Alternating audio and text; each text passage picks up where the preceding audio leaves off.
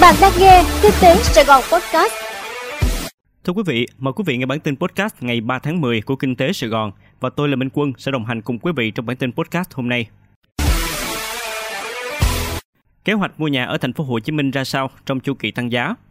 Thưa quý vị, giá bất động sản ở thành phố Hồ Chí Minh không có dấu hiệu hạ nhiệt, chính sách tín dụng ngày một khó, cơ hội sở hữu nhà tại thành phố ngày một trở nên áp lực hơn với những người trẻ.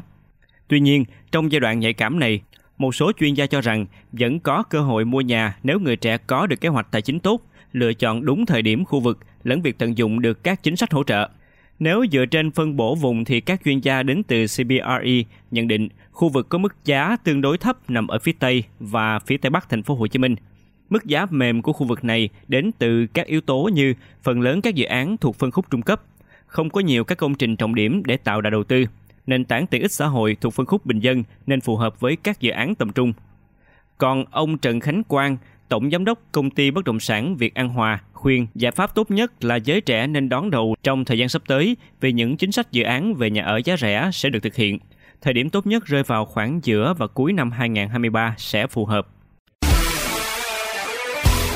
Động lực tăng trưởng của Việt Nam vẫn thiếu vắng yếu tố năng suất.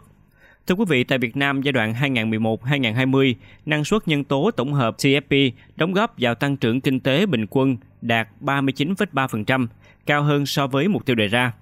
Tuy nhiên, con số đó của Việt Nam vẫn thấp hơn rất nhiều so với các nước khu vực châu Á trong giai đoạn tăng tốc phát triển như Nhật Bản là 129,6%, Hàn Quốc 64,9%, Trung Quốc 52,6%.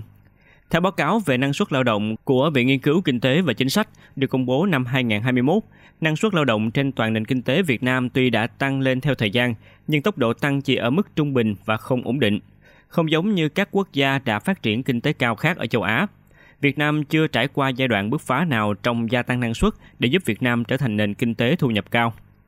Trong hơn một phần tư thế kỷ, từ năm 1991 đến năm 2019, năng suất lao động của Việt Nam tăng 3,74 lần, với mức tăng trưởng trung bình hàng năm là 4,65%.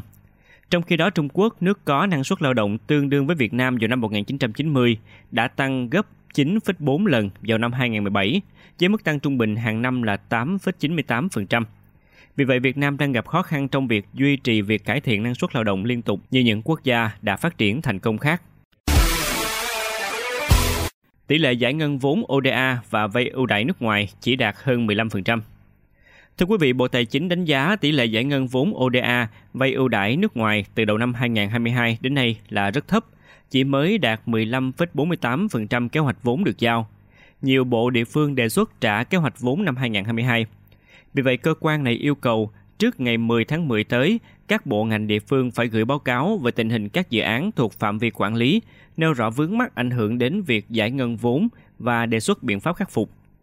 Cũng theo Bộ Tài chính, tỷ lệ giải ngân bình quân chung của các địa phương là 11,5%, tỷ lệ giải ngân các bộ ngành là 22,94%. Đáng chú ý, có đến 6 bộ, 8 địa phương có tỷ lệ giải ngân bằng 0% kế hoạch vốn. Bên cạnh đó, Bộ Tài chính cũng nhận được văn bản đề xuất trả kế hoạch vốn năm 2022 của 17 bộ địa phương với tổng trị giá là 6.827 tỷ đồng. Việc chậm giải ngân nguồn vốn nước ngoài đang ảnh hưởng đến các mục tiêu phát triển kinh tế xã hội và là trách nhiệm của người đứng đầu các bộ, ngành và các địa phương. Chỉ số đổi mới sáng tạo toàn cầu năm 2022, Việt Nam xếp hạng 48 trên 132.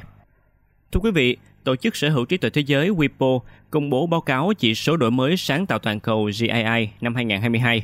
Báo cáo ghi nhận Việt Nam xếp vị trí 48 trên 132 quốc gia nền kinh tế, thuộc nhóm quốc gia đạt được những tiến bộ lớn nhất trong thập kỷ qua.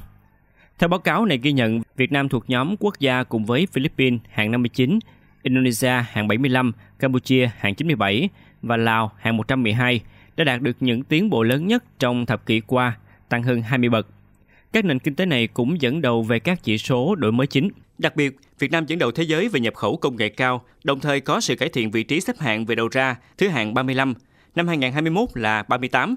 Việt Nam cùng với Iran và Philippines là ba nền kinh tế thu nhập trung bình có tốc độ tăng trưởng hiệu suất đổi mới nhanh nhất hiện nay. Quý vị vừa nghe xong bản tin podcast của Kinh tế Sài Gòn. Hẹn gặp lại quý vị trong bản tin ngày mai.